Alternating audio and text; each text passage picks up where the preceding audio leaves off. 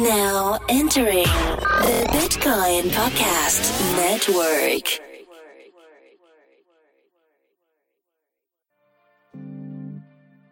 Yeah. Welcome to the Bitcoin Podcast. We in out Bitcoins, we got got 'em. Acquire, never sell. But catch us rolling deep like a Dell. Bitcoin, blockchains, cryptocurrencies. Three guys faded talking Bitcoin, no fee. That's the free Bitcoin podcast, insane. And adoption is still the only thing, thing, thing that matters, man. Hey, everybody. Welcome to the Bitcoin Podcast, episode 182. I'm your first host, Marcello. And I'm host number two, D. Host number three, Corey. Hello, everyone. And today Hello. we have a special guest, a new guest, Tina. Tina, would you like to introduce yourself to our audience and tell us uh, where you came from in the crypto universe? Sure. Thank you for having me on the show, first of all. My name is Tina, and I am located in Portland, Oregon. And it's really just weird that I said the word located. Like, why didn't I just say the word live? Anyway, anyway, I was actually first introduced to cryptocurrency through an old roommate of mine. And we lived together for about three and a half years or so. And this was back in like, you know, the early days in 2010, 2011. And, and he was talking about this Bitcoin stuff. And at the time, I thought it was just like super shady and really like not allowed and illegal. So I thought, oh my gosh, this is just crazy. So I didn't ask many questions, even when he was sending fiat in the mail and getting all these computer parts. And I just completely did not ask any questions. I was like, I don't want to know. Fast forward to today, where I'm not living with my roommate anymore. And I'm sure he's off doing very, very well somewhere. Um, my husband actually got into it about six months ago. And when Power Ledger started, well, when Power Ledger started making announcements, or their one announcement a couple months ago in November, that's when I started to start dabbling in it. So I regret not doing it earlier. And well, here I am today, better late than never. Uh, professionally, I have my doctorate in clinical audiology. So I serve as like an administrator, also as a clinician, but I also do research as well. And that's why I'm really interested in the blockchain and cryptocurrency because I think that when we talk about doing our research, there's such a potential for what exactly does that mean? And are we actually conscious of the decisions that we make to drive our decisions when it comes to selling, hodling, or buying? So, as a, as a researcher, that can only mean that you're kind of an advocate of doing your own due diligence. You're, you're not one to throw money at a coin before, like, reading a white paper. Am I right? That is correct. I actually I appreciate that. I like coming from a research background myself. I watched your current YouTube video you put up about like not only are you just saying do your do your due diligence, you've given someone people somewhat of a framework to figure out how to do their due diligence and what maybe to prioritize or at least how to get their own thoughts in order so they could put it all in one place and make somewhat of a more intelligent decision based on the thoughts that they've already had, as opposed to just being scatterbrained and going on a gut feeling of like, eh, charts look good, I'm buying now. And exactly. yeah, just like you want to talk about that a little bit? Well, sure. The great thing about any kind of chart, and this is a very, very primitive chart that I just made on Microsoft Excel. It looks really ugly and it's clunky, and ironically, it took me at least in at least two hours to make. The great thing, however, with Microsoft Excel is that it's modifiable. So in this chart, I listed all of these different parameters that could be used, and they just happen to be parameters or criteria that would pop up on my radar for things that I believe in or reasons why I would want to buy, sell, or hodl a coin. Um, the great thing, though, is that it's modifiable. So I, think the bigger point with using and having this chart in front of us is that it does bring a visual awareness to our decision making process. Because sometimes, let's face it, I think we, well, uh, me, guilty as charged, uh, I am a researcher, but when I first started out, and I talk about this like it was years ago, but in reality, it was only three months ago, two, two to three months ago. But when I was first starting out, there were a couple decisions, like very snap, quick decisions that I did make, and it wound up burning me in the end. So I think the more we're aware of the decisions that we make, just having it here at the conscious level, and then actually thinking about it and being involved with it. So that means, yeah, spending maybe about 20 to 30 minutes going through and identifying the criteria that matters to you, adding stuff that you care about, deleting stuff you don't care about. I think the more that everyone does that, the more as the more we we as a whole crypto community can make better guided decisions. Yeah, I agree with you it's kind of tough to do nowadays with the i think it's easier to do in situations like today where we're currently at the price is lower and people have relaxed. Um there it's not all about lamborghinis and ferraris. Um people are like you know people love those days. That that past yeah, month. Yeah, we're pretending yeah. we're pretending the past month was like a year right? That's it's, it's been a month guys. Let's uh, see what it's happens. you, it's like when you pour a soda or maybe a beer and it's got all that fizz at the top. Like you got to let it settle down. Yeah, yeah. Start getting into the actual drink and enjoying the actual. That's what I feel has just happened. Is that we had a bunch of fizz. You don't go from nine thousand dollars per Bitcoin to twenty thousand dollars per Bitcoin in three weeks without right. getting a little crazy. Right. You know. oh my gosh.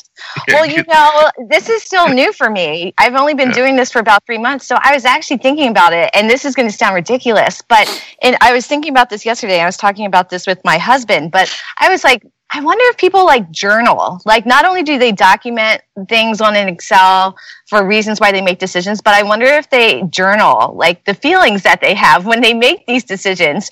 Because because I was going back through looking at some posts from the, these communities from last year at this time, and everyone was saying the same thing. And and then you know, 2016 was the same thing, same pattern where you had that downward trend in January going through into a little bit of February. And I'm just like, geez, you know, I wonder if people journal their experiences as these rises and falls occur, so that way they can brace themselves in the future, and they can be like, you know Dear Tina, in 2019, January, if the prices happen to fall, it's going to be okay. Just toddle or whatever the case be. Because I think sometimes, you know, we do to get, yourself. yeah, we do get talk to my future self because we do get FUD, and it's so easy, especially with social media. We just go on and these crypto communities, Facebook groups, Twitter, it's all just blowing up with FUD, and it's so easy to get caught up in that in a split second. And I think sometimes we just need to take that step back and rationally think about it. Go back to our decision making chart to be like, okay, what do I do at this point? Do I use the same criteria that I used before when buying, when it comes to hodling? Um, and I think, um, you know, be aware of our feelings and, and know that it's going to be okay.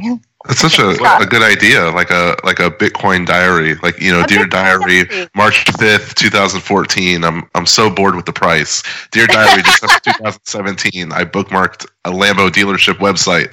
You know, that'd be really interesting to just kind of thumb through all these entries on how someone exactly, felt. Exactly. You know, I was watching a documentary about a month ago on Netflix, and I was it Netflix? Either way, I'm really bad because I forget the name of the documentary because I've watched so many YouTube videos and and different kinds of clips at this point. They all sort of blur together after you've dove in deep into the rabbit hole. Uh, but anyway, this this um, it was a documentary and it was about this guy who was um, he started mining Bitcoin back in the day and Charlie Shrem. No, but it did feature him in the documentary. But this was a, another guy, and I don't even remember what wound up happening with him or what his name was, or if he made it big, or if he's just fallen off the face of the earth. But uh, he was mining Bitcoin, and he was just going through over the course of, I think he started making, or his brother, I think, started making documentary in 2012, I want to say. And it went through the course of like, I think a year or two years or so. Yeah. And it was crazy because it, when you at the beginning of the documentary, he's just talking about the price rising, you know, up to like ten dollars, or and, and and so on. That's uh, and, the and end then of he, money. yeah, and then at you know at the same time that following year, he's talking about it possibly hitting a hundred or a thousand. And I mean, here we are today, and I just think, oh my gosh, what are we going to be saying at the end of this year or the end of 2019 or 2020? I mean, I, I think the possibilities are crazy. Yeah. I think yeah, price is gonna do what it does. It always does what it does. Here's a- But here's I'm a- glad that ahead, So what did you think? What did you think of her Excel list? Because I know you're you build a lot of Excels, and you don't. I think you uh, like. I would expect you to build a couple, You build a lot of Excels. You know, you do Excel stuff. Oh, I I so do Excel stuff a lot. Oh, D does. oh, yeah, D we does as well. nerd D is a is also a, a, a- a Excel extravaganza. You probably could bring my Excel to life and spruce it up because it's pretty hid, as in hideous right now. um, I recently found like a Microsoft project. and My world is over now, so I've I've trumped Excel for for Microsoft project. Um, but Chella, what are you what are you asking me exactly? Like what what Excels do well, I? there, I guess two parts. Like, like I, I I would expect you to throw like crypto Excels at us every week, but you don't. But you, you know, Yeah, you saw I you saw do. Tina. Oh, do you? I- and maybe I'm just not a part and of the conversation. just Don't download them or even look at them at all, actually. So I'm glad that we can air this out uh, so everyone can hear. I actually throw lots of Excel spreadsheets at you guys, and you just don't look at Oh, them. Whoops. I could count at least eight that I've sent you guys in the past two years. Just as like a, just like a, this tur- this took a turn for the awkward now because now people find out that I'm making a bunch of Excel stuff for you guys and you don't, you're not using them. Yeah, but you're also like the uh, the idea man that like throws about sixteen ideas at you, and then maybe one of them is worth even evaluating.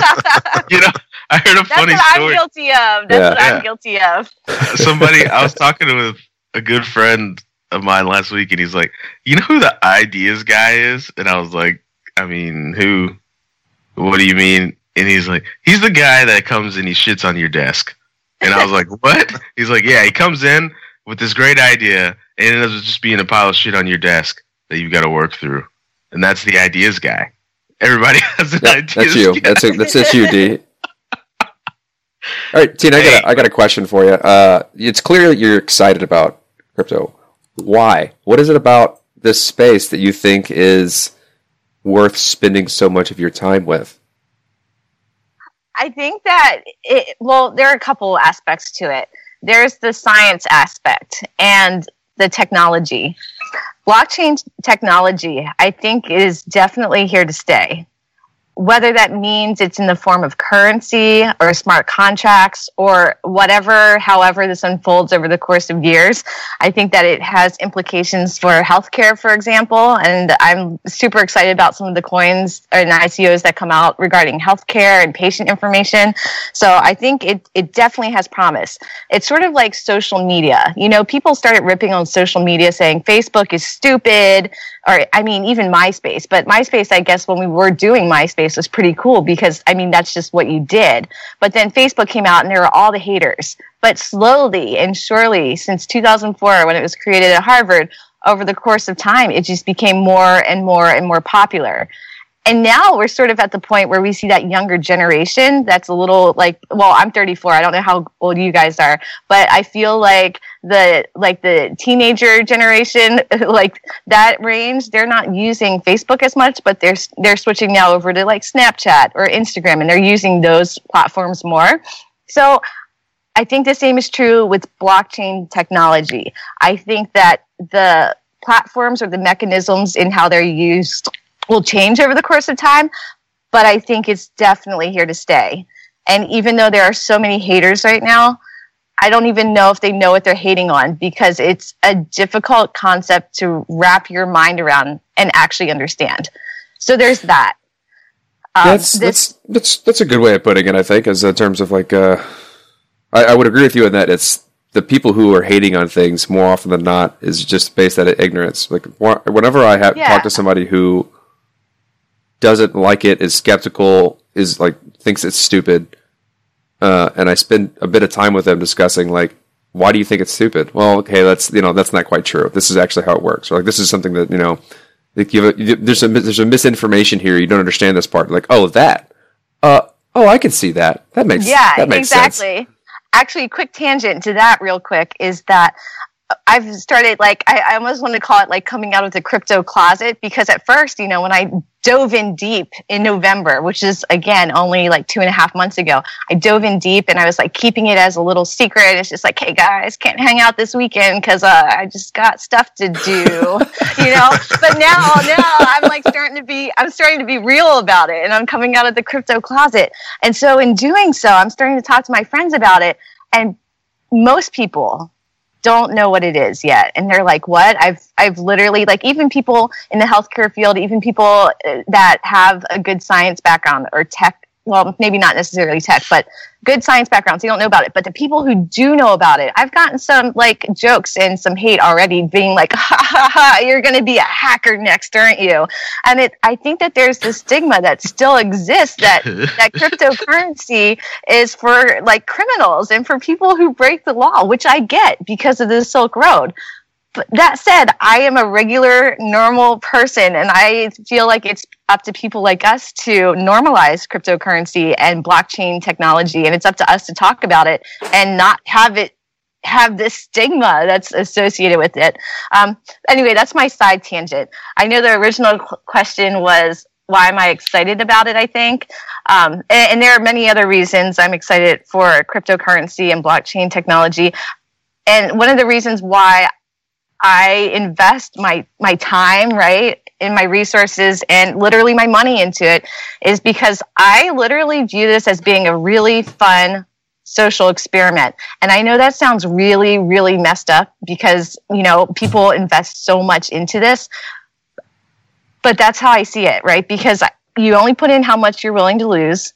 And I sort of look at it like a cool little, you know, well, what if, right? Because if the, the chances of the prices going up, the market cap going up between now and 2020, if if they're high, right, or even not that high, let's say let's say more likely than not, prices and the market cap will go up at the end of 2020 compared to it'll be higher at the end of 2020 compared to like the 20 uh, the end of 2017 just last december.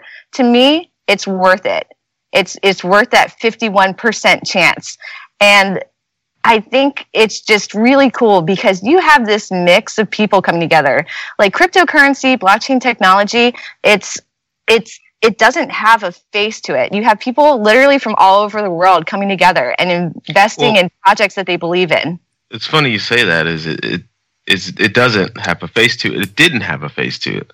Um, it's getting a point to where it does, and I wanted to like touch on a point that you made. Uh, that whole coming out of the crypto closet thing is that you know there was a time when people only thought crypto was for people doing bad, nefarious things. yeah. you know like and what's funny is that as the the more the time goes on that argument gets more and more stupid because it's like you know if if there's an article that comes out and says like bitcoin and crypto is only if you need to hide that you're actually uh, a huge drug dealer but Yeah. then you look to your left and like your cousin and your uncle and your brother and all these people in your life that have everyday jobs and do everyday things are actually using crypto and believe I'll put that in quotations in crypto, uh, then you have like a real life anecdotal argument to some Yep. BS article. It's like that's Yeah. not tr- that's not true.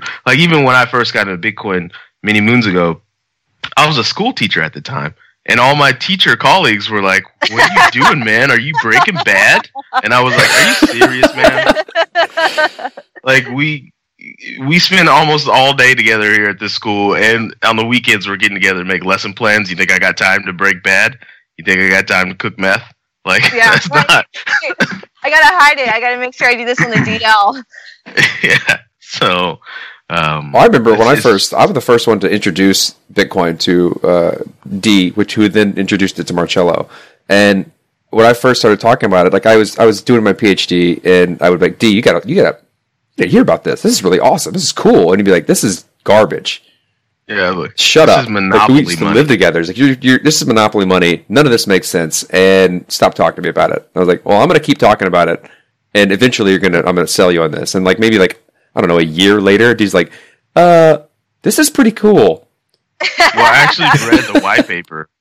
That's the difference. As a, the first few times you were telling me about it, I was like, dude, if I wanted to go around and like scanning monopoly money and handing it to people, I would be doing that myself. It may be because I was bad at explaining it at the time, and I was so excited that I was just, just saying buzzwords or saying things, and like I would probably said it in an overly technical way that didn't make any sense because I was because that's just kind of the way I do things. Or and just like, all right, well, whatever. I'm gonna keep playing video games. You keep doing whatever the hell you're doing in your bedroom. Yeah. Yeah, my Um, whole life was weed and video games until I came into crypto, and now I'm like, there's purpose in my life.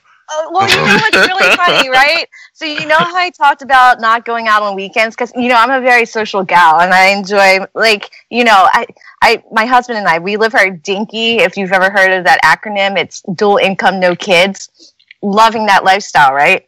And so we still go out on the weekends It's a good until crypto, right? Until I dove deep into the rabbit hole in the best way possible because now it's like, you know, you, you just don't want to be drinking and cryptoing at the same time because that could result in some really poor decision making. So, So- Yeah, the beginning of this, do you own?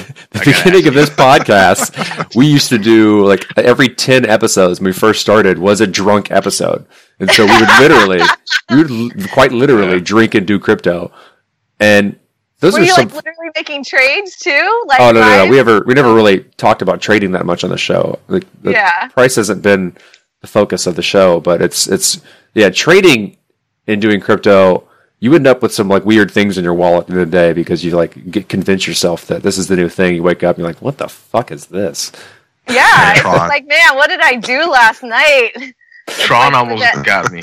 It's like that, like hashtag morning after. Mhm. Yeah. Yeah. You wake you That- wake up in the morning and you lift your sheets and there's a hardware wallet with Tron on it. That's the new shade.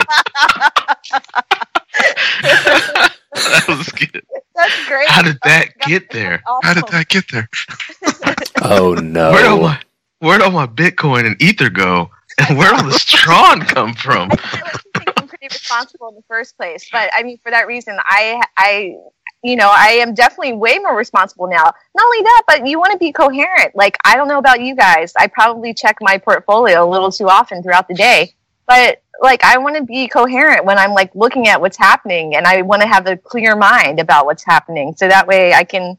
You know, just think about these things clearly and make the right decisions, um, rather than just again being under the influence and making a poor decision This, about this is something. this is what's interesting about the space, I think, and, and one of the few things I don't get to think is talked about too much is that like what you're talking about right now is you would like to have sound, rational mind when you think about your finances, but Right. like crypto is isn't like it's it's now bleeding the line about what finances like. Usually when you're like when you're like oh, I'm, I got to balance my checkbook. I'm going to figure out my budget make sure that I can cover all the things I need to do for the month. I'm going to do that on a Sunday morning. It's going to be boring. And uh, I just got to make sure that I do it and I get it done with and it's over. And now it's like it's just it's kind of pervaded into everything because everything in, in, in it that's related to a blockchain automatically has an association of economics with it. And when you get into this space, you start thinking about money and what your money is doing and how it interacts with the other stuff that you care about almost nonstop. And so like you you kind of have to start thinking about money in a new way in order to be kind of to fall in love with this stuff or at least to understand it. And You know, I totally, totally agree. In fact, so for me, I grew up in a like in a very modest income household. I grew up that way, and if, to me, it like money was. I mean, we my family, my parents, they had money, and it was just enough to get by. So fast forward through college and grad school, you know, I just have all of these loans, like student loans, like ridiculous student loans that Yeah. I'm going to be paying off forever. and it, it's hard for me to, I, and this is probably just a combination of my personality. Maybe it's a reflection of being millennialish. I don't know. But the concept of saving in general to me has always been such a bore because I'm a carpe diem type of gal. Like that's the philosophy I've always lived by. And especially when I have bills to pay and I have student loans to pay, saving has never, ever, ever been on my mind. And granted, I know I have some of that stuff set up through work, and that's awesome. Uh, but I don't pay, I never have paid attention to it. Now, however, I have to say that being involved in the space, it has definitely opened my eyes to how I spend my money because sometimes guilty is charged, right? I have I like shoes and I like bags and I like clothes. So um, now, you know, I'll be going through, it, and the reason why is because again, like I'm I'm finally at 34 years old. I'm finally at that point where I have like income that I can spend and it's pretty cool because it's never been like that for me. So so now you know I'm I'm going through and I'm like, oh, you know, I could get these new pair of shoes that I'm like salivating over, or I could put that money into crypto. And I'm making you know the crypto decision. Again, I don't have a ton of money in there, but I have enough that you know, I'm interested to see what happens over the course of time. Yep. So for me, it has definitely influenced the way I think about money and the way I've been spending my money. And that's all just happened in the past two and a half months. Yeah, I think that some of the mass media outlets should be paying attention to what some of the other social implications are happening with crypto is that now an entire generation is excited about saving money and investing. I don't care what it looks like. Like it looks ugly. Like when you go on Twitter, yeah. you see cartoons that are posting technical chart. I'm going to put technical quotes. Now, posting technical charts and doing a doing a dance, whatever the latest dance craze is now. I don't know what it is. And sound like an old man. You know, well, that's 30, like 32 years old. I've seen some shit, Corey. Okay, I've seen some shit. But and so now you got a whole generation of people that are excited about saving. And you know what? It's starting to wake up some people, like Robinhood. They said, "Hey, people yeah. like to save and use our app. Right. How about we let them save other things too?" I mean, it's very subtle behavior changes like that over time, yeah. and then the next thing you know, you've got this this paradigm change. You've got yes. people thinking about things differently, and that's the exciting thing because we actually witnessed people our age specifically people like our parents who were told do the awesome thing, get 401k, build yeah. out that boring ass retirement plan. And then in 2008, guess what? They lost 50% of all of that time in hard work, st- storing up all those uh, nuts for the winter. Somebody just swooped in and took half of it. And we're like, yeah, sorry. We know we told you to do this thing and it didn't work out. So now you got an entire generation yeah. of people who don't trust that so much anymore. Yeah, we're gonna have it because it's like a fundamental. You just you just have it, so you know you can avoid lots of questions down the line. But just doing that isn't gonna suffice anymore. And now that there's this whole new crypt, this whole new asset class that people are excited about saving, excited about investing in even if you are buying Tron, Cello, it doesn't matter. It doesn't matter. You're excited about the idea of building wealth into the future. And maybe that's the spark that was needed. And that's the spark that mainstream media and traditional incumbents aren't recognizing yet. They don't see that like, oh, people are excited. We can we can actually use this and leverage this. No, they just see like, oh, they're gonna spend money without us knowing about it. Oh yeah. shit. You know, so I don't know. I think that's the one thing that gets overlooked. I'll get off of my uh, soapbox now. You guys can have it back. I'll push it back to you guys. Well, should we uh, should we throw it to the interview and then Tina, you want to stick around and uh, yeah. we kind of close up this episode? Sure. All right. This is uh, uh I don't want to mess his name up, but it's Luis Cuende, who is repping Aragon, and they are a platform used to create decentralized companies. Um, and he's a lot younger than I thought he would be. But he That's is cool. smart. yeah, this dude has been doing smart stuff since he was like 12 years old. He, yep. he, he knows what he's talking about. I would not take his age as a marker for his ability to do things. I was talking about the whip and the nae nae. That's the dance I was trying to get out. Oh. Even though it's like three years old. There's got to be a, a new dance. Swag surf. Anyways, here it is. Interested in cryptocurrency or blockchain technology? Or maybe you want to know the hype surrounding Bitcoin? Tune in to the Bitcoin Podcast Network. Since 2015, it's a daily collection of long form conversations in the form of podcasts where the world's leading thinkers and doers give us a slice of their perspective. With over nine shows on the network, look for talks on crypto, tech, security, global issues, and more. Visit the bitcoinpodcast.network or find us on Spotify. Right, guys, here we are with uh, Luis Cuende repping Aragon, a project that aims to disintermediate the creation and maintenance of organizational structures by, you guessed it, using blockchain technology. Uh, Luis provides the tools for anyone to become an entrepreneur. Uh, and Luis, whether you realize it or not, I think you've been on our network a few times via other shows. But for those who are just core fans of this podcast, uh, could you tell us kind of a, a, bit about yourself and the journey that kind of led to where you are today? Sure. So I've been always working uh, on open source projects. Um, and back in the day, I remember getting into Bitcoin like 2011 or so. And it was revolutionary for me, uh, not only because of the financial utility, but of the freedom that it gives to people. So I've been always a programmer, and I got started making products and stuff that uh, I think made sense for, for the Bitcoin and, and crypto ecosystem. And one of the few things that I um, well, worked on during that period was uh, the first, or one of the first time stamping services after Proof of Existence and others, uh, which was called the Stampery. And it's still ongoing, and it basically timestamps stuff on the blockchain because you know back in the day we thought that was going to be huge. Uh, now we have like smart contracts and a lot of different applications that make that seem very simple and almost stupid. But back in the day, it was kind of super bleeding edge. Um, so, so yeah, that was it. I'm, I've been in the Bitcoin ecosystem for a long time, and then I got into the Ethereum ecosystem, and I've been uh, working on that for uh, almost a year and a half with Aragon.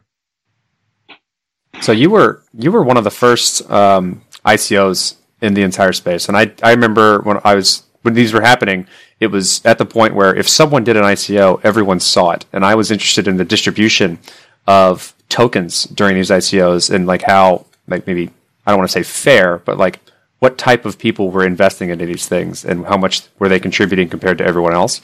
And it was heavily one sided, as most VC things are, but there's, was still quite a bit of inclusion, which was different from traditional investing. Can you can you talk about like what that means in terms of if what what what does it mean if a lot of people hold your token? Um, like sorry, if few amounts of people hold a mass percentage of your token. Well, in, in our case, it is especially important that there is a wide distribution because we are like ANT is a governance token, and so for governance, there are a few mechanisms that don't require voting, but most of them require voting, like democracy, for example, even liquid democracy. And so you need to have this sort of very wide distribution in your token holders. And for us, I mean, it's not a challenge right now, but it will be in the future. And I mean, we were very, very happy because in our sale, um, I think more than 2K people, uh, 2 point something K people got access to the token, whereas in other sales like BAT, for example, only like 100 people got in and stuff like that and we also tried to be very fair. Like for example, our pre-sale was like a hundred k uh, dollars, and we made a blog post explaining like why we needed that money before the sale to actually you know go and, and make the sale happen and all of that. I mean, today we are we are still like pre-sales of like twenty million dollars. So I feel that that's a bit. Um, but back in the day, or in or in our case, we always have tried to be very fair to the community and say, you know, if we gave these terms to these five people that got in the pre-sale with a you know twenty percent discount, it was because this, this, and this, and it was only hundred k dollars, and that's it. Um, today, people are not doing that anymore. I feel like they are doing like twenty million dollars pre-sale without justifying anything, and that's that's troubling. I would agree. uh, like, how do you? Like, I guess we didn't even talk about this, but like, can you explain the the core concept of what like Aragon does and why the decentralization slash blockchain play of it is important for making it successful versus like traditional solutions? Sure. So Aragon basically lets you run a decentralized organization, and we provide uh, both the framework, like the smart contract framework, for you to create your own apps to extend your organization, and also we provide like a beautiful interface in which you can interact with the smart contracts. You can uh, create tokens. You can give tokens to people. You can give permissions to different members of your organizations. Uh, to you know the amount of uh, funds they can withdraw and how they can interact but you can also do governance, which is, uh, I feel, one of the most important parts of it. So we want governance to be very uh, decentralized because we think that governance is one of the things that are very flawed in the world. With, I mean, both at the small level and also at the macro level, like you know the U.S. for example, choosing Trump and stuff like that. Um, so, and I mean, the only way you can do that, the only way you can deliver truly decentralized organizations to the people is if they can organize without a nation state and without uh, like corporations and third parties. So, what Aragon provides is just a way to organize people using blockchains, and everything is open source, transparent, and free to use. So you don't require any third party who is actually like owning your company or whatever, like it happens today with nation states. Yeah, but you think that crypto needs corporate adoption or, or, or, or wait, the community believes that crypto needs corporate adoption or banks to use it or government not to censor it in order to be successful, but you kind of think it's the other way around, correct? Yeah, totally. I think, um, you know, if, if governments actually censor it and it still works, then it proves that there was a need uh, you know, uh, for Bitcoin or crypto in the first place. Um, so I think that that's actually good. Like for example, we could shut down our um, like all the Visa crypto cards that we had at Aragon, and also like the personal ones, and also like everyone in the world basically got their crypto cards shut down because Visa decided decided that you know they like they couldn't participate in the economy anymore, and uh, without any prior notice. And so that's for example. I mean, like I'm not happy about that because obviously if you use them, you would like to continue using them. But on the other hand, it's great because it represents that we cannot depend on decentralized solutions because one day they cut you off and you're done. Um, so, so that is very important to me, and it's very important also uh, to think about these new concepts of crypto. For example, these new kind of organizations that are emerging, these new token economies uh, that wouldn't be possible in the corporate slash Silicon Valley startup world, and we have to embrace that instead of just crying out to banks to like I don't know uh, use Ripple or stuff like that, which doesn't make any sense. Ian, you got some? Yeah, i just so it, it sounds to me like your your sort of first target for big adoption of Aragon is going to be sort of the startup business space. Do you think that's an accurate representation of what you'd like to target? And uh, yeah.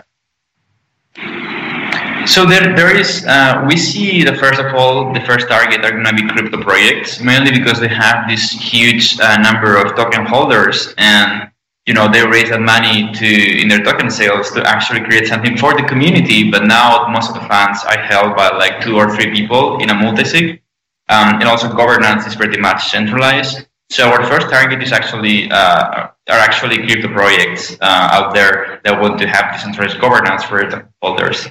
In the second target, um, it's going to be open source projects, basically because they have no way to monetize. Uh, you create something today, and you can either like raise VC money or you can do a token sale. Um, but sometimes neither path is correct. Sometimes something should be run by the community and funded by the community. And right now that's impossible because uh, open source doesn't really have any sort of um, business model. And we believe that by creating governance tokens that decide on the fate of that open source project, people can trade over them, can invest in them, by therefore funding the project. Um, but also, uh, you know, taking governance and influencing the governance of that open source project. So that's an important target. And then, I mean, startups are also an interesting target, but I would say newly created startups because of uh, it's very hard to migrate a conventional sort of legal startup to like this crypto world powered by smart contracts and stuff that accountants don't understand at all. Um, so I would say newly created startups, like people on the internet just wanted to jump on and start things together. So, without, I mean, I, I would, I'd like to try and um, humanize or bring things back to reality as much as possible when, when interviewing people. And you've been around the space for long enough to have a, legitimate opinion on this or some some valid advice for people. Like what what have been some serious setbacks with the technology as you've tried to build out Aragon and um, and doing this? Because what you're trying to do is very difficult, and automating this very difficult human process has had to have a lot of problems. Can you explain some of that? Yeah, I mean it's been it's been a shit show uh, because you get into the Ethereum world and everything is so complex that a lot of teams are working on like thin sort of thin layers of the stack. But then you realize that some of those teams have not been very competent because uh, I mean with the current sort of lack of scarcity in the crypto world, a lot of developers are just like you know, kind of hanging out and forgetting about everything and just checking their, uh, you know, crypto balances or whatever, or via Lambos. And so we had to basically take on a huge part of the stack that we didn't like to focus on in the first place. That we've been, you know, taking that part of the stack because no one else is working on it. So, um, I mean, you think about decentralized organizations that requires a lot of different layers. Uh, you know, down to down to Ethereum scalability. That's something that we are super worried about because Ethereum right now, I mean, and CryptoKitties uh, was the demonstration that Ethereum is not scaling very well. Um, I mean, it is scaling very well to what we like the blockchains that we saw before, but to the demand that is happening due to the smart contracts usage and a lot of dApps, it's not really scaling. So we have to also worry about that. So you really have to worry about a huge stack of uh, problems. I mean, I always try to say um, that we are trying to deliver a rocket to Mars while changing the engines like every single week. So it's a, it's a task. I'm sorry, keep going. I just thought that was funny. And Corey, I know uh, I, I don't know enough to talk about DAOs, but I know you do, and I know DAOs is something that uh, Luis is going to start uh, focusing on fully. Did you have anything to ask? Oh, sure. In I can, regards I can, to that? I can go to town on this. Uh, yeah. So like the original problem with the with with the DAO, the the notorious one, um, this, like outside of the vulnerability in the smart contract was that it, its actual funding, its voting mechanism was flawed. It didn't incentivize people to vote uh, properly or fairly. How, how, are you how are you taking that into account when doing governance inside of inside of Aragon? Are there multiple voting mechanisms? Can you kind of pick and choose to do things modularly? Is there have you looked into how to like properly make sure that um, votes are fair and meaningful? Like, how, what do what do you do there? Yeah, I mean, right now, and that's I would say that the like first challenge, most important challenge that we have is making sure that uh, like decentralized governance actually works, and there are many parts to that. And one of them is just uh, experimentation. Like you know, humankind has like uh, I would say only tried out like two or three governance models, which are uh, like you know like dictatorship, obviously, which is a very simple one, um, and then things like simple democracy that you know don't actually work in a lot of countries. Um, so what we are going to do here is we are announcing this sort of program next week in which we have a lot of crypto projects in, and we are going to try different governance mechanisms with their token holders. So some of these projects may have very uh, wide token distributions um, with like uh, different, you know, kind of uh, demographics, and we're going to try different governance mechanisms like liquid democracy uh, or simple democracy, or even things more advanced like Futarchy, like governance by prediction markets, and see how that goes. We're going to throw real money, so um, if things work, that real money will not get lost, and if things don't work, we will basically be losing money. Uh, so we are very incentivized to kind of make that work, and then we're going to open source all the research that we do. Um, but I think that like governance research will take a few years until we have very, uh, at least a couple of years until we have something tangible. But until we have it, like, I mean, and when we have it, like decentralized governance and making governance more efficient means that you're making everything more efficient. Like, imagine, uh, for example, a government. Like, if a government has better governance, um, it can basically outcompete any other government. So I think it's very worth it, like the time and the experimentation and the money that we are going to pour into it. So you t- you talk a lot about uh, politics, obviously, and I think a lot of the, the founding ideology of, of Aragon is based in traditional politics rather than business. So you said that your initial target would be new startups or people in the crypto space that um, trying to achieve a, a fair governance model. Um, but in the realm of politics, what is a what does a realistic adoption path look like for you, or what is the end goal? Not not the end goal. I feel like that's too large of a question. But what is a realistic path to adoption for community management outside of the crypto space, outside of the business space, but just simple organization of humans? Yeah, I think um, you know, like for politics and just organizing uh, groups together and having them govern themselves, like a village or a town or something like that. I think that we are going to see two different trends. One is uh, that geographic location will not matter anymore. So you will have, like for example, in my case, I think I'm a citizen of Ethereum more than I'm a citizen of like Europe, for example. I I, I think I belong more to Ethereum than Europe. Um, so I think that will keep being very very strong, and we'll see this sort of like online communities or sects in which people really feel part of them. Um, and then we're also working with a couple like traditional governments who want to experiment with this because you know uh, crypto creates very strong like jurisdictional compet like uh, sort of competence because people have to compete with each other uh, in order to like attract this uh, influx of money that is coming from crypto. So, for example, Switzerland is a very crypto-friendly country, and and I mean we are totally open to working with countries like that to see if we can implement like for example fair voting um, because a lot of countries have this problem where like voting doesn't work because it's very easy to forge and very easy to fake. So that's another path that we're trying to take. And uh, when I first introduced you, I, I said that you guys kind of provided the tools for anyone to become an entrepreneur.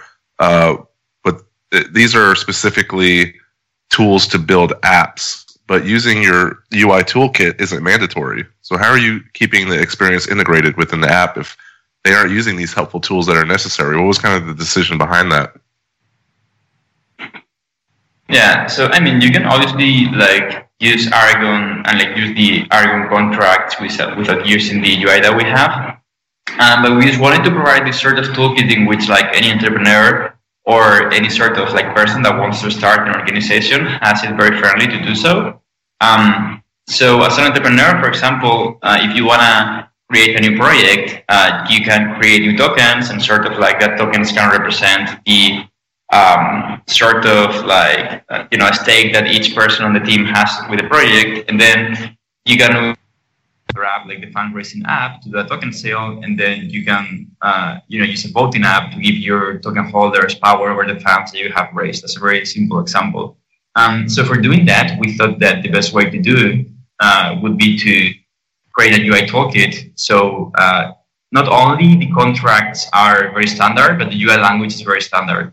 Um, mainly because UI is very important in this world. Because if you sign a transaction that you don't want to sign, you could be sending all your ether away to a random contract or some attacker. So it's very important to have this sort of like UI um, uniformity where in uh, or at least the core concepts, such as for example identities, Ethereum addresses, all of that look kind of the same and behave the same. Because if not, it's very easy to phishing attacks or other kind of attacks.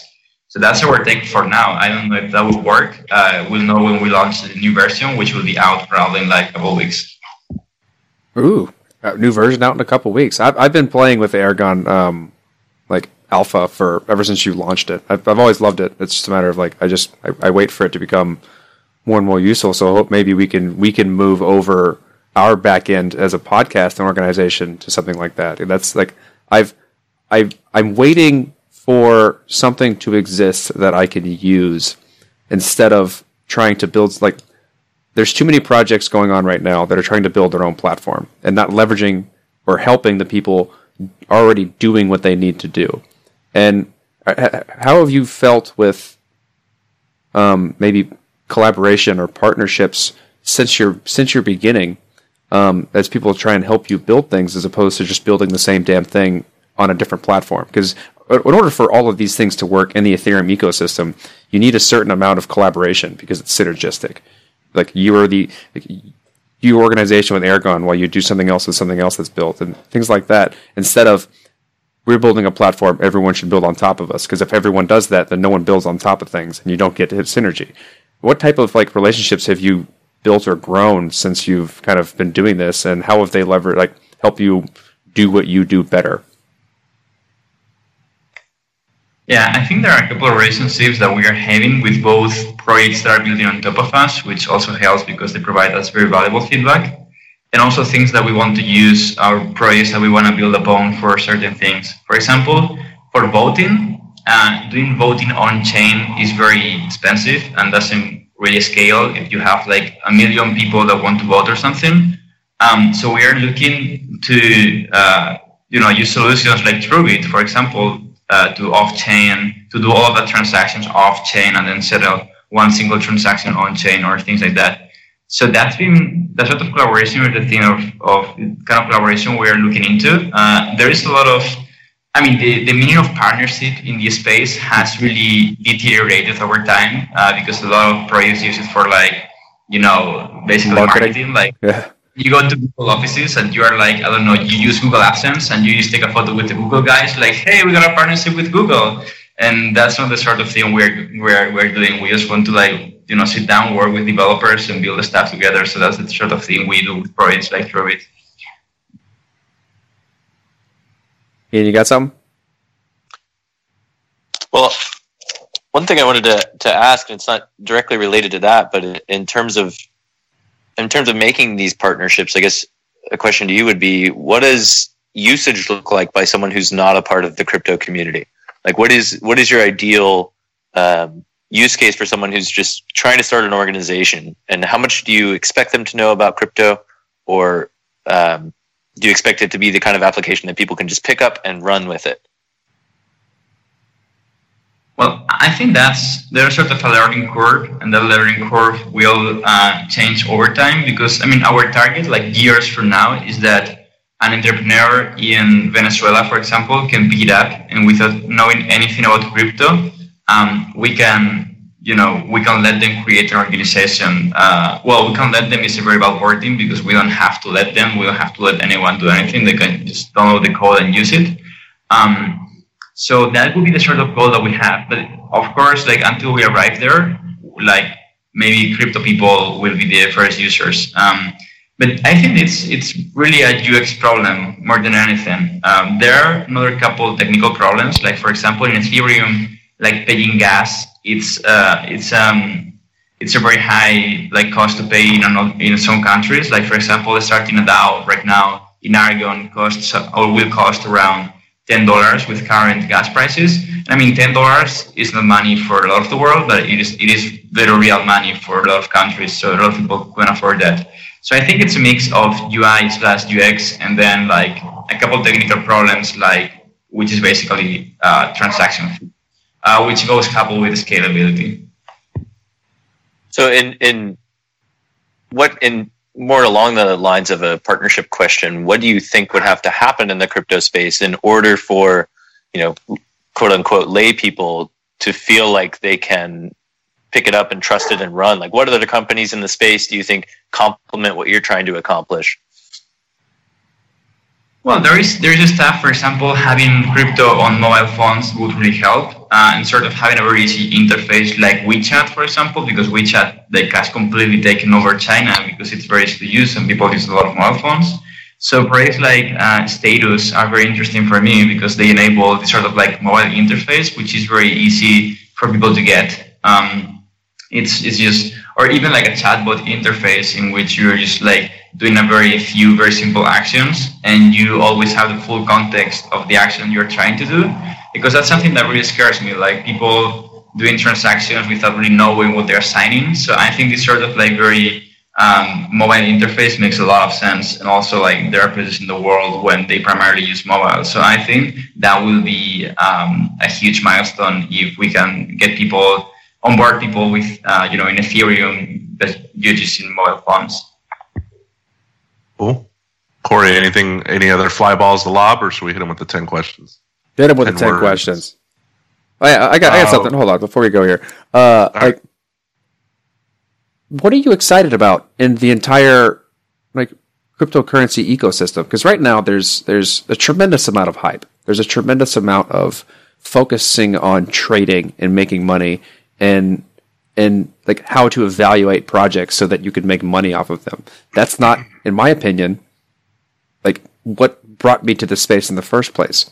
What excites you? What what like what is it that that's going on right now, or where do you see this space going that that gets you up in the day to continue making Aragon? Yeah, I mean, I could talk hours and hours of like the stuff we're working on at Aragon, but I guess like I already talked about already a little bit, so I will talk about other projects uh, and other stuff that excites me. Um, Do both. We don't care. yeah, well, I mean, or, or both. Um, I'm looking forward to seeing zk-SNARKs in Ethereum, uh, so you can have anonymous transactions. And I love the sort of privacy space and all the work that the guys at Monero and Zcash and other uh, like privacy-friendly coins are doing. So I'm very excited by that. Um, I'm also excited by uh, like scalability again. Um, it's half excitement, it's half like we totally need it. Um, and then I'm excited for other projects like, for example, Keep, which is adding a privacy layer to the blockchain, so you can, for example, like uh, decrypt a uh, some data if something happens on chain. So you can have like a dead man's switch, for example. So if you like die tomorrow, automatically uh, your private key can be transferred to, uh, to some other address on Ethereum or stuff like that. So that's very interesting. Um, and then obviously, like the holy grail for me is decentralized governance, like how uh, and that's where I think the advantage to the like traditional world will really be because the moment that we can coordinate millions of people around a shared goal and we can remove that monopoly from the state because right now the state is the only one that can coordinate people at scale. If we can remove that monopoly from them, I think that will be uh, a huge milestone for crypto. So I'm really looking forward to that, which also requires anonymous voting, which is bringing us uh, kind of back to zk-SNARKs and sort of like privacy friendly coins. Uh, so I think privacy is uh, something that really excites me this year. That great answer. Good. That I, I like all of that. I think that wraps up nicely with um, the interview. Chelly, you want to hit him with the ten words or less? Yeah, and not to put words in Luis's mouth, but he said something really great the other day. He said, "If the price drops ninety percent tomorrow, would you still be in it?" And if the answer is no, then crypto probably is not for you at the stage. And I agree with that. Um, but yeah, the, the last thing that we'll we'll say is, uh, in ten words or less, can you describe the blockchain? It's a third ledger um, in which you can trust because the transactions are mathematically sealed and crypto incentives are set up, set up in a way that that happens. Uh, and I don't, I don't, I don't have more words. But my co-founder at Stampery did an amazing definition of blockchain uh, that I think is recognized by the W3, and, and and that's the proper definition. My definition here was probably just too bad. Yeah, it, it, it can be an amazing definition, but if it's over ten, you get an F, unfortunately. But we appreciate it. Yeah. well, thanks for your time, man. I I really appreciate it. Thank you for having me. Yep. We'll see you around, and you're welcome to come back and uh, tell us the updates that will definitely keep coming from Aragon. All right, awesome. Take care. Bye. And we're back. That was the interview with Luis Coende. I didn't Playing the bass. like that, but from Coen, Luis Coende. We don't have any Coming sponsors, so we can't do Coende. stupid shit and make and make uh, like you know like jingles and stuff like we used to. So like all of our all of our sponsors? goofing off has has been put to the back burner because we don't have anything to goof off with. We will, I feel although like we do have. we have a sponsor, but we have to wait until they announce It's in the their works. platform before Oh, we that's right. start. So Um, you can it's a say one. Coende like the guy from BitConnect. Go for it. No one will get mad. Coende, Coende, Coende. What's up? What's up? What's up? What's up? What's,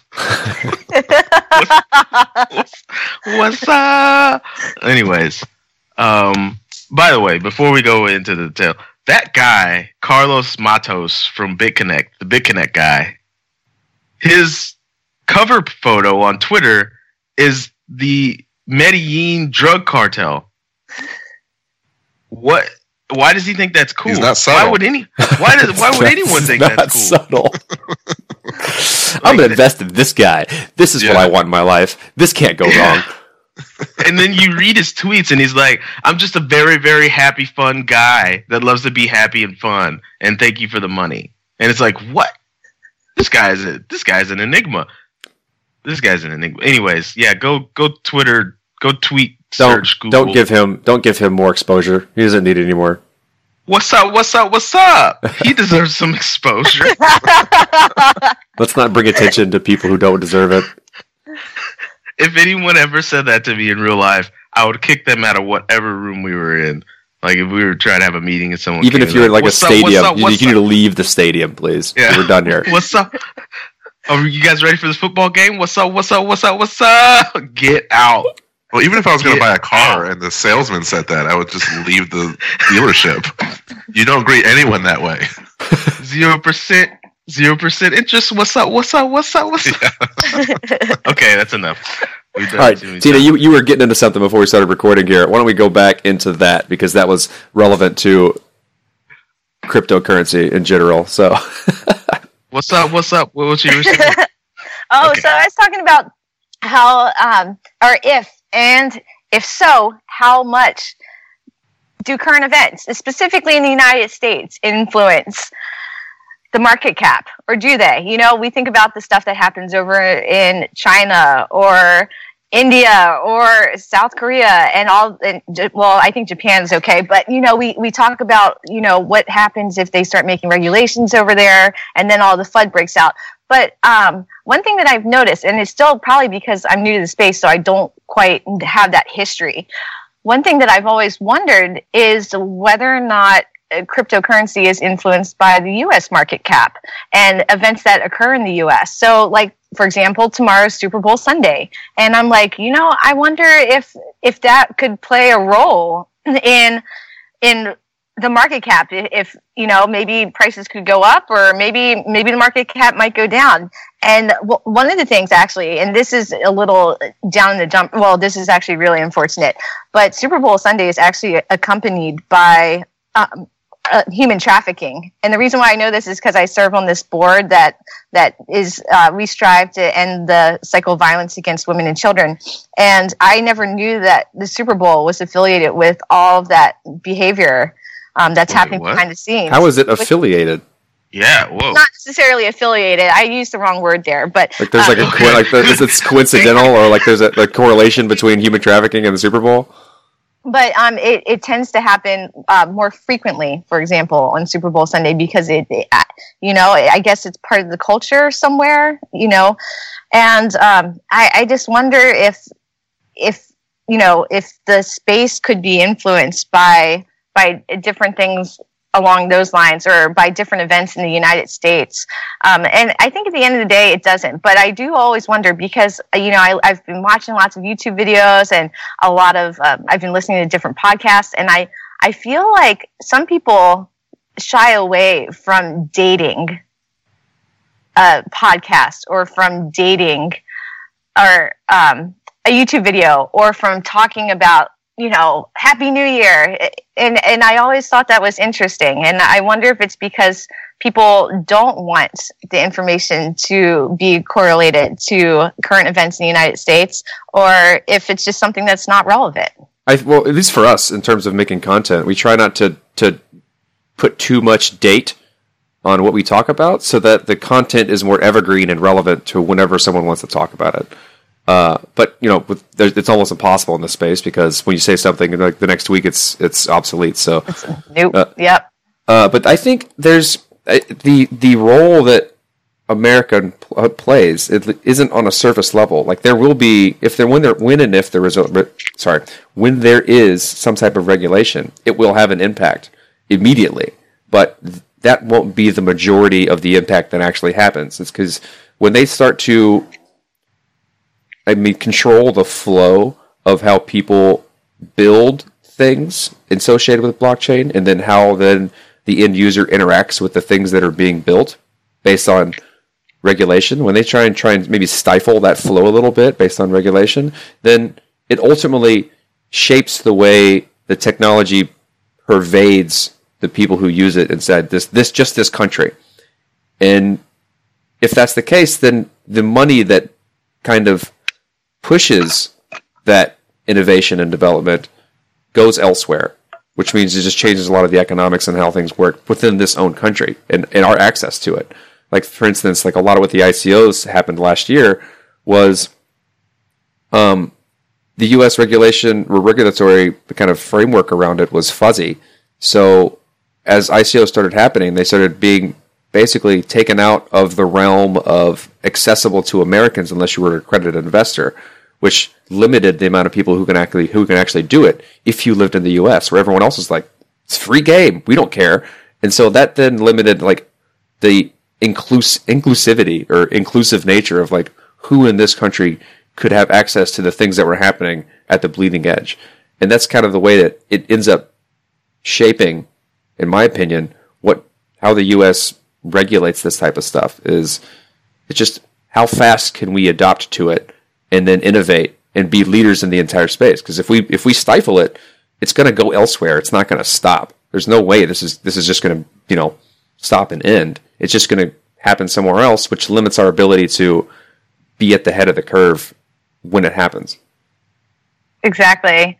And actually, you brought up an interesting point that made me think, you know, it, it, it made me realize another reason why I just love being involved in the space.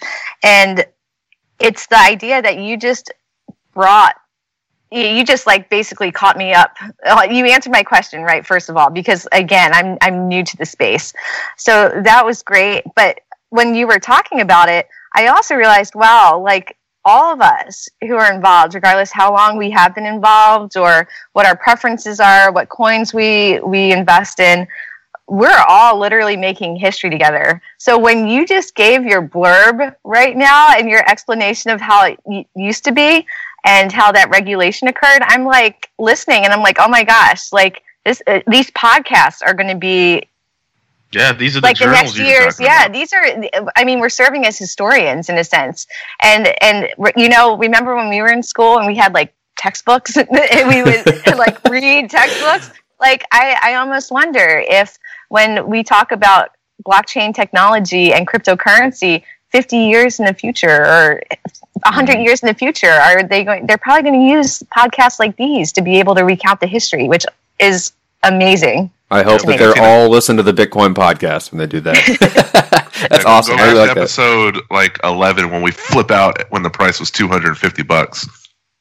Yeah, that that'll This give is- you some scope. This is an Yeah. interesting, like, kind of building on that thought, and which is something that is is interesting to me because we've been here for a long time, which means we have kind of the the, the biases associated with how this, like, what the narrative was when we started, is still kind of at the back seat of how we view a lot of this stuff. And since you're new, I've noticed that when you talk about this stuff, you never say Bitcoin. And when we started, when you referenced the entire space, you said Bitcoin. We're called the Bitcoin podcast because when we started, there was nothing else. right So we, that was the obvious choice because you wouldn't say anything else because no one would understand what you're talking about. And now, mm-hmm. like when you talk about the space, it's very different. And this is what we tried to try to you know prognosticate Crypto way back then blockchain. Was what are people going to be calling this later on down the line? Are they going to call it Bitcoin still? Are they going to call it blockchain? Are they going to call it crypto? Like we didn't know, and you are living proof of what the answer to that is. It's like the an- when you refer to the whole space, you don't say Bitcoin because it's clearly not the only thing going on. right And I think that's important to kind of take note of, is because back you know, even six months, a year ago, we didn't know if that was going to be the case, and we were Yeah, really curious about it. I, I still say it's a slippery slope though. Yeah. It's a slippery slope because it gets it gets to the point where people are like getting way way be- behind buying tokens to get access to a database like to an Excel spreadsheet. Like that's It's a, is it muddled? It- it's a slip. It's a yeah. It's a slippery slope before we go from like decentralized, uh, distributed technology that no one owns to like yeah, it's it's totally okay if I buy a Best Buy token. I to- I'm totally okay with 100% of the decisions that Best Buy makes. Well, that's part of the problem, in my opinion. Like it's, like, I mean, like this is something that I, that has probably bothered a lot of Bitcoin maximalists along the line is that the technology is moving away from the original ideology that pushed it. Like the with the early starters of this whole thing were cypherpunks. They were kind of anti-government. No one can tell me what to do. We need to have a technology that's completely trustless because that's what our ideology needs to exist. And slowly but surely, as the technology got better, other people started trying to use it for different things other than what the originators wanted it to be used for. and that's why Bitcoin maximalists hold on for dear life for a lot of the, the ideals that they have is because they need it to use for their ideology. But then enterprise got a hold. It's like we can use this for our better back end of what we do. And banks are like, you know what, we could do that too. And they're like, no, no, no, no, that's not what this is for. Like, well, fuck you, I don't care. It's better for what we do. We're going to use it that way. And so I'm curious to see like who tries to hold on to their vision of what this stuff is supposed to be used for, and how wrong are they going to be in the future? Because you really can't just say that. You need The to be open I to all things. The reason I say it's a slippery slope is because if if it gets too far away from that, and we ended up just creating level level fifty middlemen with block using blockchain, then it's usually the entity with the most money that decides the way the thing goes historically, or the entity that wants to make the most money in the future is going to build the infrastructure for the direction things go. That's that's just how it works. My favorite analogy in the world, the automobile wouldn't be shit unless somebody went to the US government and was like, "We can make a ton of money if we make sure this technology proliferates. We could build roads, we could we could there's oil, like somebody built that roadmap for our country in order for us to get so behind the automobile like we did and get so far out ahead of everyone else. So if there's people right now making the argument with our country that it needs to go this direction, separated from Bitcoin, which they currently are doing. I don't know if you've turned on the news, uh, CNBC any time lately, but Bitcoin is never mentioned. They just talk about the price and they talk about, yeah, you use Bitcoin um, when when you don't want to be found. On to the interesting stuff, and that's blockchain, baby. Like that's those Reasonable, those reasonable. People are, the people are already doing that, and so that's why I was like, we can't get too far away from that because then we end up finding ourselves on USD token, and we don't even know how it happened. We're like, wait, how do we get all this? How do we get all this USD token? And they're shutting down my wallet. I thought I had the pri Oh, this is a blockchain, and they have the permissions actually, and they shut down my wallet, so I can't use any of my money. Crap! Like it can't get too far. Like we we, we can flirt with it, but we got to come back at some point to like, okay, guys, it has to be decentralized. It has to be distributed. Nobody can have control. You have control of yours. I mean, it's just. We, I'm just saying we can't we can't get too far away from Bitcoin.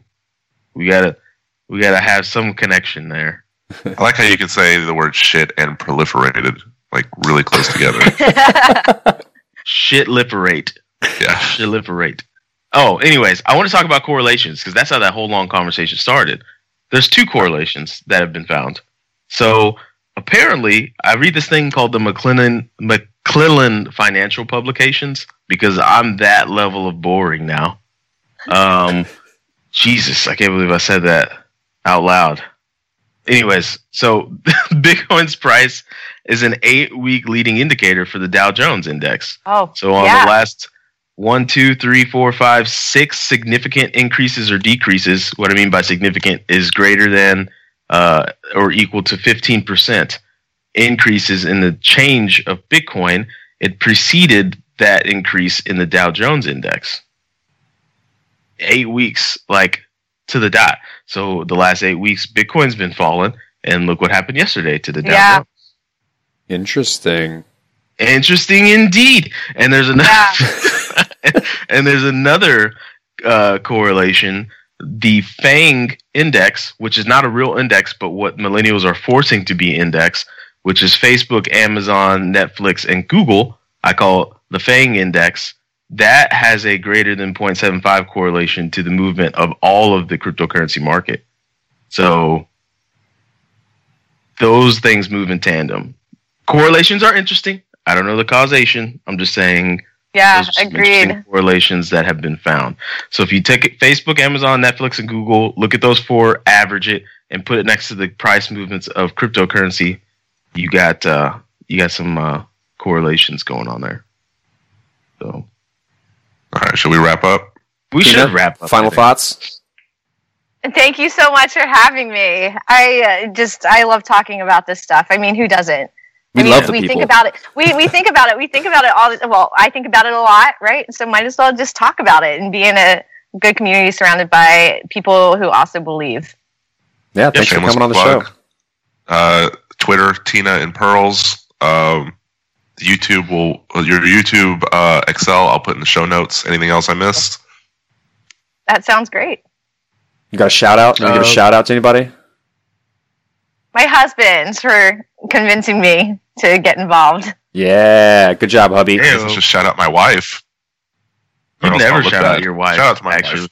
I know, Tina. Wow. Okay, put me on the spot. Bad husband. shout, out, shout out to my wife. sure, whatever. Shout Um, out. Sure, whatever. yeah. Shout out to my wife. She's fine.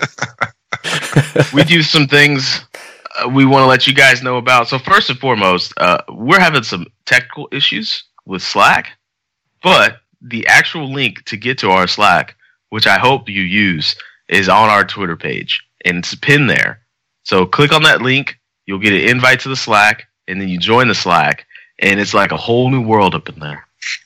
It's a whole new world. Eh, I'm, I'm probably overselling it, but you know, you should join the Slack and talk to us. Yep. Um, Corey half writes blogs and then completes them later.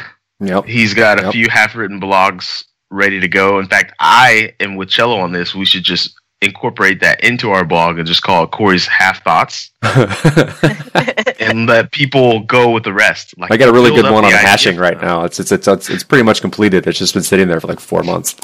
It's a high level choose your own adventure blog. Yeah. That's perfect. That's perfect. just just let it happen and then let people Yeah. choose what the rest is on their own. let their imaginations take them. And then they can go Uh, on Slack and complete the story. There you go. I think That'd we have, I think we've come up with something here. I think we did actually just make Turn something. my laziness into into actual product. I appreciate that. Corey's half thoughts, high level choose your own adventure. That's great. um what else do we do? Um Twitter. Okay, Find us on Spotify. Find us on Twitter. everything that podcasts. We're there. Yeah. If you Oh, Google search would- Bitcoin podcast, that's us. It's so it's really hard to to miss. For, for the Oh, first and time if in you- history. Yeah, go ahead. Oh, I was just wanted to say if you're using Spotify but you're not using premium and you get ads, you might listen to an ad that we created. It's That's cool. right. We're In breaking fact, the- It's it's way way more professional than we are. So that's good. I think People are gonna, gonna, people are gonna listen to that and be like, "Ooh, that sounds really good. It sounds professional." And they listen to us and they're like, "What the fuck?" I think Dee's gonna spli- start splicing that in to um, right before the interviews, to kind of let people know where we are. Yeah.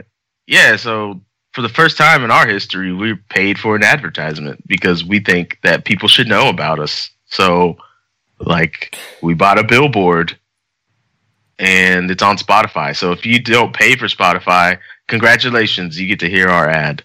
Yeah. Um, what else? uh, we're we- sponsoring the CryptoCon. Uh, it's now going to be held on the 23rd of March instead of the 3rd of March due to unavoidable circumstances. And we will be at the Dallas Super Conference where Corey will be giving a talk about the impl. The, blah, blah, blah, blah. I'll let Corey talk about that.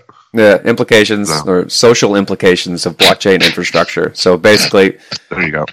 How people interact with each other, and then how that changes based on the types of technology we use, and where blockchain fits into that is the idea of the talk. So, that's in two weeks. yup. Uh, yeah. Slides I'm are pretty much finished.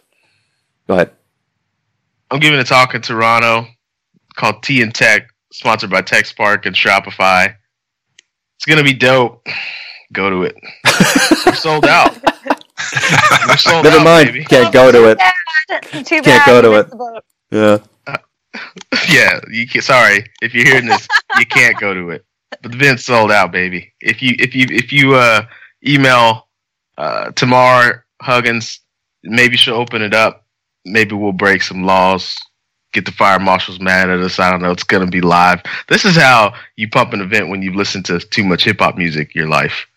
When you're like, I'm gonna give it a talk. It's dope, baby. I'm dropping mics out there. Yeah. I'm dropping mics. Those, are, those Uh, were two can, uh, very different pitches for talks that we just gave. Yeah. Which is good. We got to by our crowds, right? yeah. We got to reach out to the masses. And you can Um, uh, you can catch Tina at a meeting upstairs in two minutes. Plug that. Indeed. Yep. All Uh, well, got nothing else. Uh, shout out to That's it. Overwatch. Uh, it's a good game. Um, shout out to the Tekken series as well. Uh, you guys got any shout outs, Corey? You got, We're done here. We're done here. Okay. Play the outro.